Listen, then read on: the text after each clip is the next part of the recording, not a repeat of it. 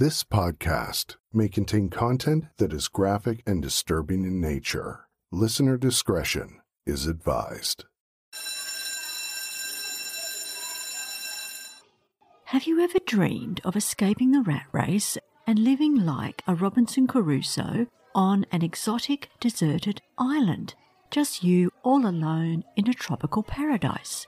It certainly sounds idyllic, but can you imagine yourself living like this for 30 years? This is Apple for the Teacher, a true crime podcast. I'm your host, Ana Thomas. Today's episode is called The Naked Hermit. The man lived on a deserted island for 30 years. Why? Just a note before starting. Apple for the Teacher does not name perpetrators out of respect to the victims. I'm going to start this episode by giving you two words which are clues to the topic of today's episode, and those words are Robinson Crusoe. You might find yourself getting images of a gorgeous tropical island with sandy beaches and crystal clear waters. Robinson Crusoe is the hero of Daniel Defoe's famous 1719 novel that tells the fictional story of a man cast away on an island in the Caribbean for 26 years.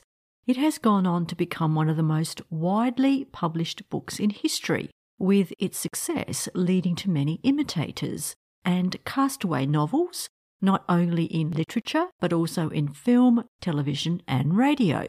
The book went on to create a new genre called Robinson Robinsonade, described simply as a desert island story or a castaway narrative. And if you've been a long time listener of my podcast, you'll know that I have presented a few of these castaway stories in the past. One was episode 54 called Shipwrecked, where six high school boys living in Tonga were bored at school and decided to steal a boat and go fishing. Then there was a storm and their boat was damaged, which saw them drifting on the ocean for a week until they were finally washed onto a deserted island. And by some sheer miracle, they managed to survive for 15 months until a passing boat saw them and they were rescued. So, while this was an involuntary castaway story, I covered another story where a Russian family with two children decided to voluntarily leave civilization due to religious reasons, and they lived for decades in the Siberian wilderness. Two more children were born, and one of these was a girl named Agafia Lykova. However, their solitude came to an end when a group of geologists were surveying the area and saw the family's home from their helicopter. That contact brought the family international fame, but they continued to live as they always had, despite attempts to lure them back into civilization. But as time progressed, family members began dying until finally Agafia is now the only surviving member. I covered her story and I've done a few updates on her life.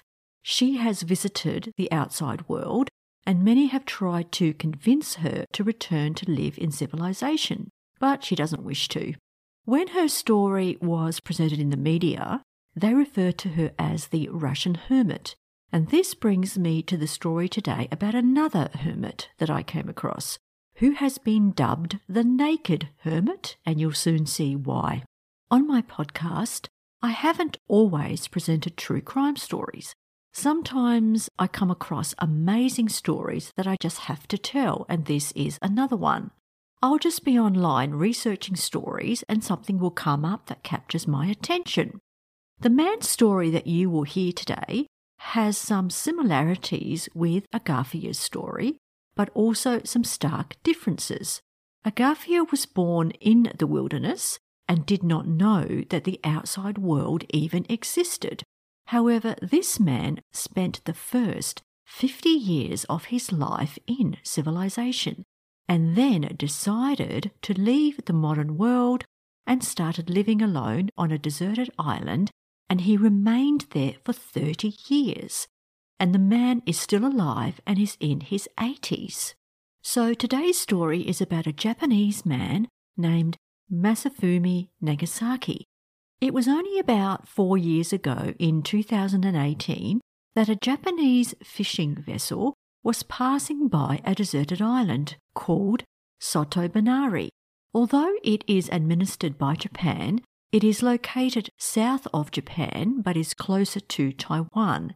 It's a small island only one kilometre or 1,000 yards in diameter. The fishing vessel just happened to see something on the beach, and as they got closer, they saw what looked like a person lying on the sand.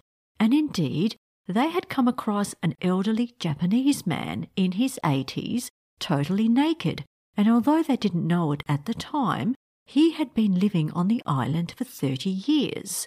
But on this particular day, the man was not well. He was found laying on the sand unconscious. So they decided to carry him to their boat and transport him to get medical assistance. And this is when this man's remarkable story came to light. While being nursed back to health, the authorities interviewed the man, but he wasn't very forthcoming about his background providing few details, but he did say that he had been living on the island for about 30 years by choice, and that he hadn't been shipwrecked as many had speculated. It was just assumed that he would welcome being back in civilization, but he expressed many times a desire to return to the island, as that is where he wished to end his days. Now, you can imagine the intense interest his story received in the media, and in particular, it caught the attention of a man named Alvaro Cerezo, who was a Spanish filmmaker and explorer. He had travelled the world discovering desert islands and also looking for so called real life Robinson Crusoes. He had previously found other people living in isolation on deserted islands and documented their stories. So when Alvaro saw the man's story in the media, he didn't act in awe and amazement about the man because he actually already knew him. Four years earlier, he had discovered Masafumi on the island and spent days with him documenting his story, but he kept all the footage to himself. Masafumi had made it clear that he wanted to remain on the island and that as he was approaching his 80s, he just wanted to live out the rest of his life on his beloved island. So, in keeping with his wishes, Alvaro never released the footage. So, after getting back to good health, the Japanese government decided that they would not let him return to the island, which they thought was in his best interests. But as much as he protested, he had no choice but to live in a small room that the government provided for him, and they also provided him with money for his living expenses. When Alvaro found out what had happened to him, he knew he had to try to do something to change the government's mind, and he thought by releasing the footage that he had taken four years earlier, he may be able to garner public support, which would put pressure on the government. So he released the many photos and videos that he had made, which told the man's story and showed how resourceful he had been to be able to survive as he had done for three decades. He wanted to change the perception that Masafumi was a frail old man. So you will now hear all about Masafumi's life as Alvaro had documented it. But first, it's important to know more about Alvaro and how he happened to come upon this man living on his own on a completely uninhabited island. Ever since he was a child, Alvaro had been fascinated by castaway stories. Even at eight years old, he would go away completely alone to explore the isolated shoreline of his own home. Then in 2010, he founded Docastaway, which became the first company in the world to specialize in holidays to undiscovered islands around the planet. His purpose was to help people escape from civilization and be alone on their own deserted island. Since then, hundreds of adventurers have enjoyed castaway experiences on undiscovered islands across four continents. On his journeys to explore the remote corners of the globe, Alvaro also encountered incredible hermits and real life Tarzans, sharing these stories through his documentaries.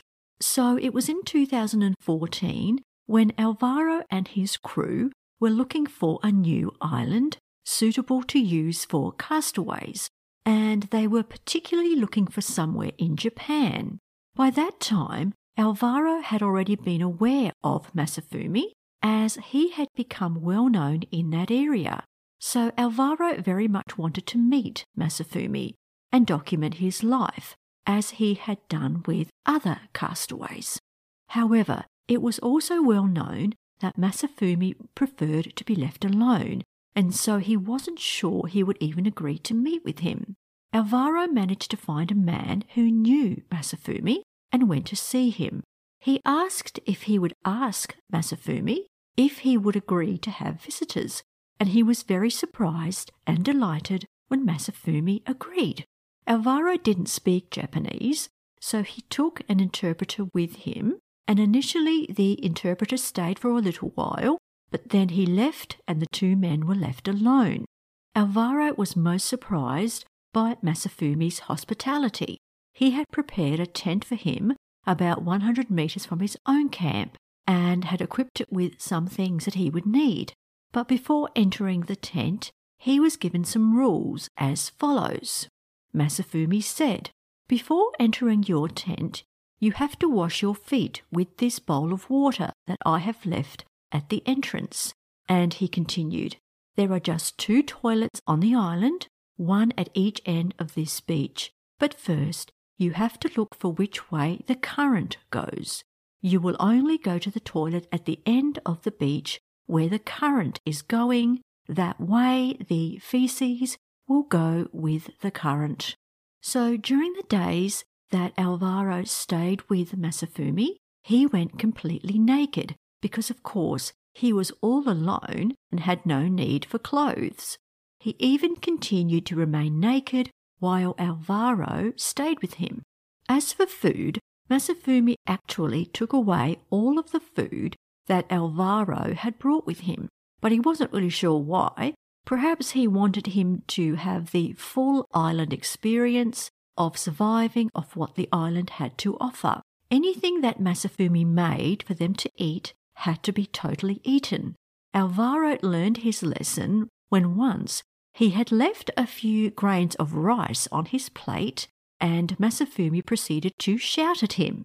Alvaro soon came to learn that Masafumi was very disciplined, although he had imagined that he would have left behind the regimentation of modern living and that life on the island would have been more easy-going. But actually, it was just the opposite. He still had set, timetabled tasks to perform each day, and even once got angry with Alvaro for being five minutes late to meet with him. He had a wristwatch hanging on a tree, which he consulted throughout the day. Alvaro described the stay as a military experience, which he thoroughly enjoyed. Each morning, Masafumi would begin the day with a gym session, followed by cleaning the beach with a rake for a number of hours. Alvaro was amazed by how clean he kept the beach. With his own hands, he removed seaweed, bits of wood, and coral that may have washed up during the night. The wood found was used for cooking, and so he rarely had to venture into the jungle to collect wood.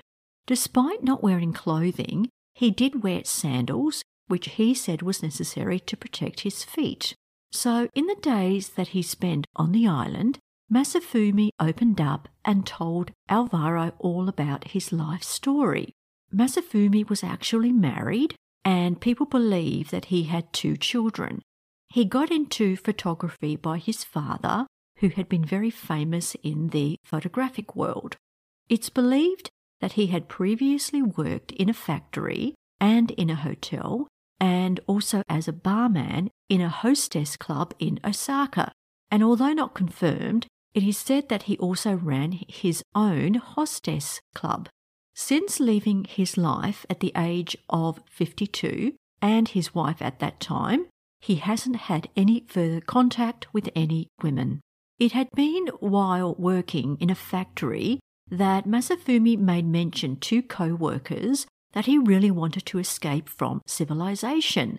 And that's when someone suggested an island called Sotobanari, which was totally deserted. He managed to find a fisherman who took him there, and he fell in love with the island immediately.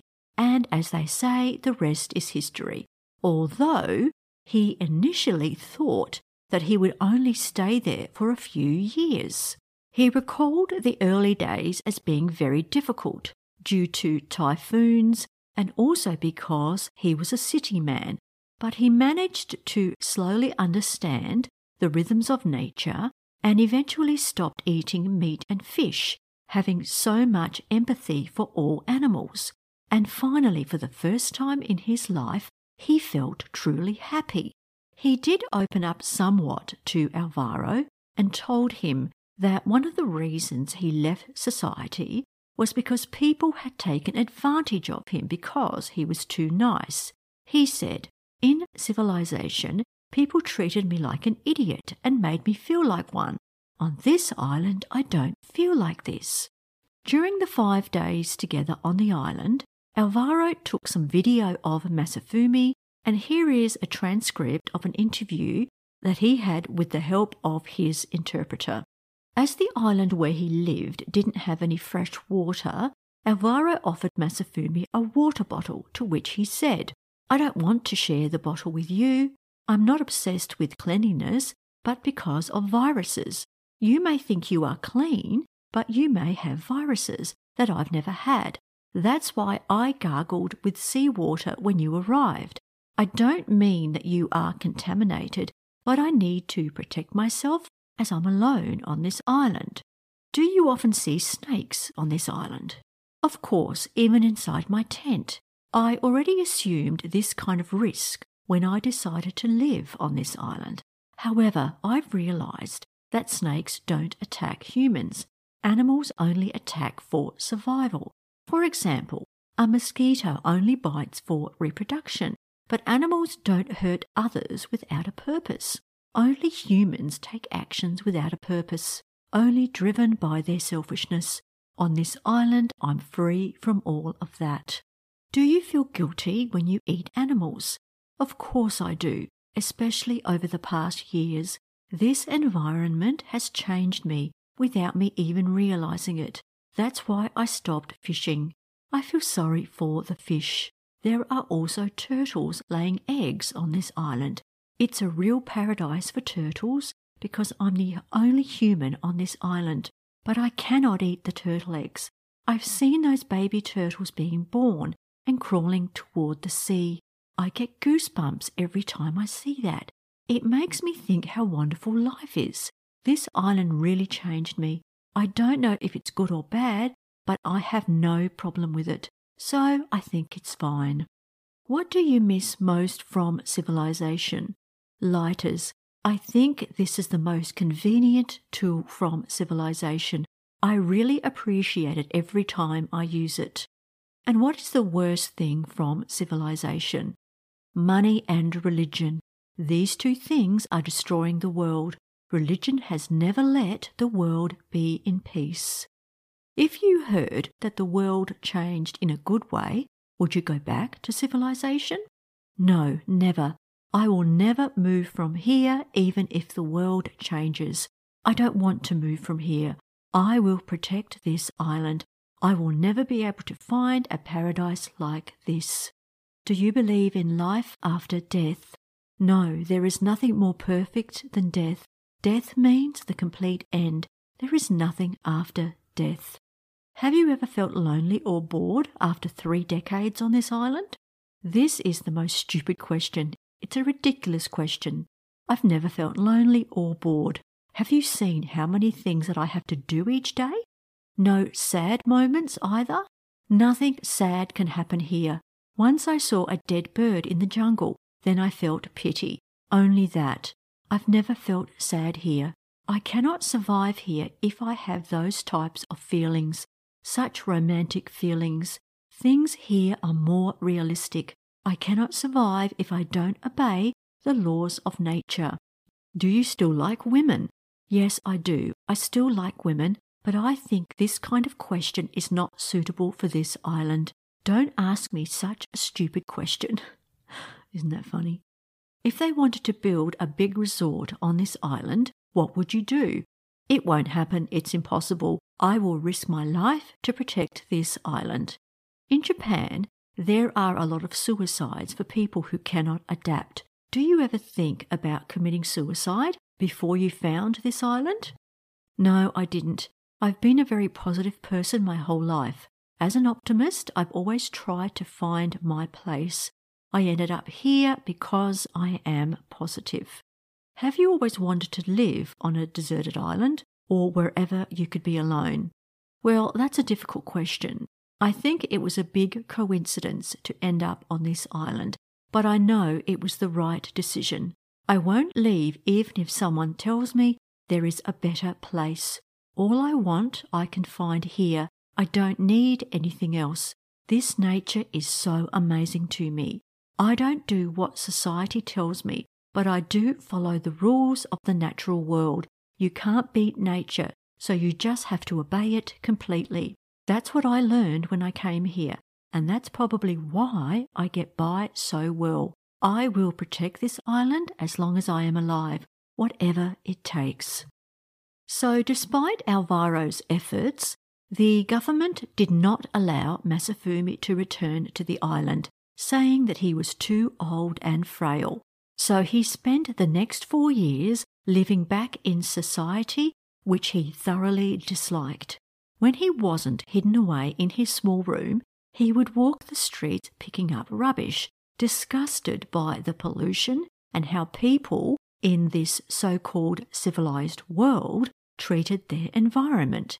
He didn't make any friends, keeping to himself, and people could not understand his eccentric way of life, viewing him as a crazy old man, with some even fearing him.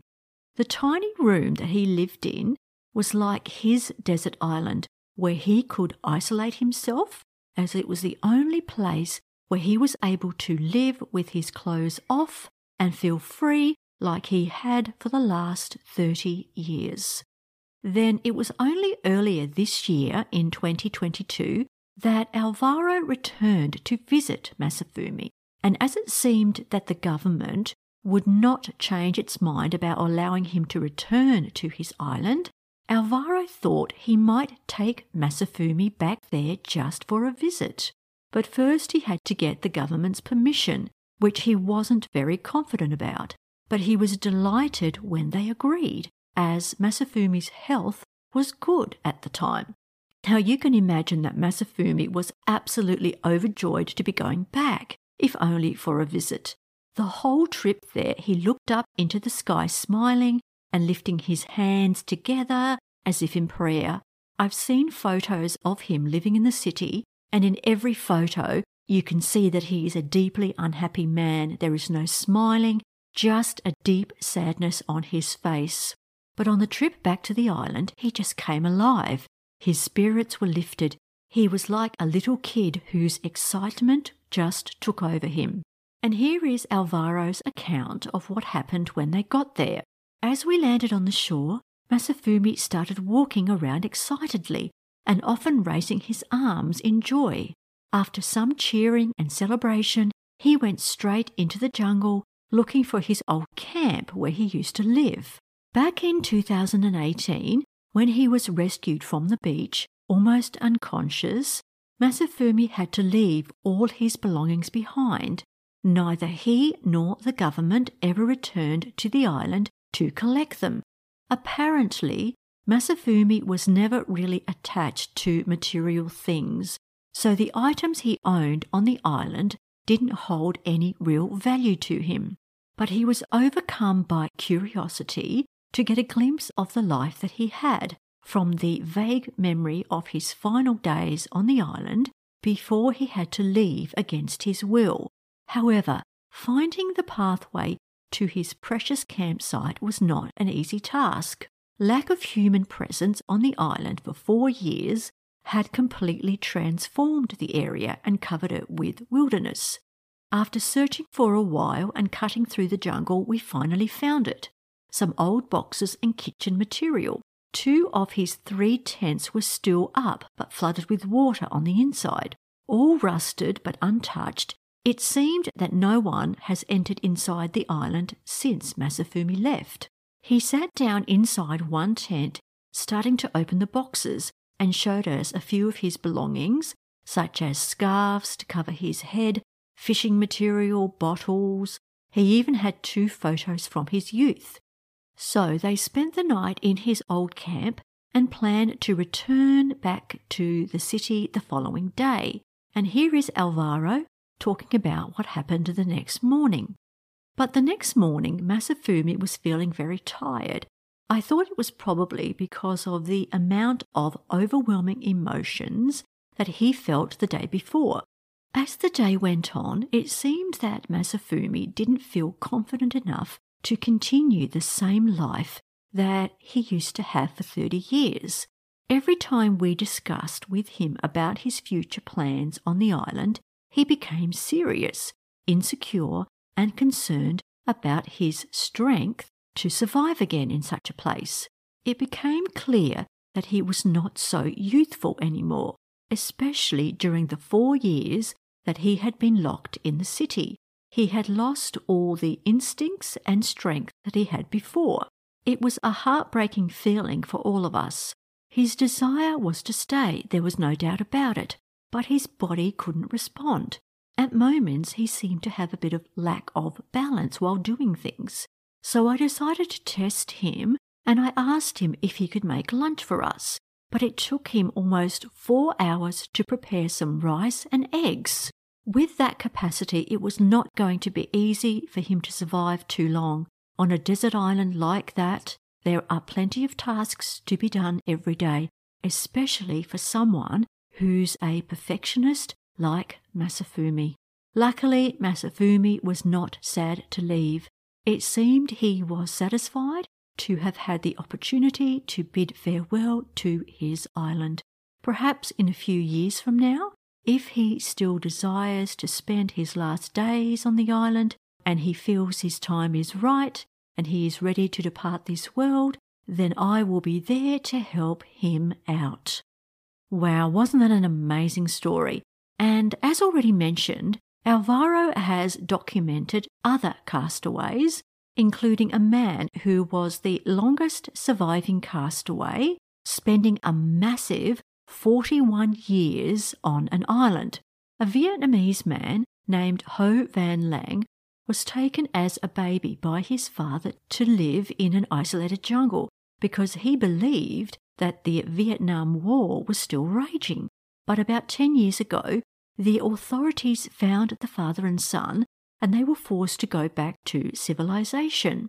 Alvaro managed to get into contact with the son and he took them back to their refuge where they stayed together for five days. But sadly, this man died only last year at the age of 52 due to liver cancer. So I guess his situation was different because he wasn't alone, which would have been somewhat easier than Masafumi's total isolation. What an amazing story, right? I just don't know about you, but these people who go against the grain are just so fascinating to me. And it saddens me that almighty governments think that they know best. I just wish that, that people would leave these people alone, and I think everyone should be able to live their life as they seem fit. And I was also fascinated by this castaway experience that Alvaro provides. So I had a look on his website he provides two experiences in two different modes the survival mode and the comfort mode. In the comfort mode, you can stay in an isolated villa with food provided. But in the survival mode, you're completely on your own. You get to make your own beach shelter and forage from nature. But they still have a team on standby in case of an emergency. And I was really surprised by how cheap this is.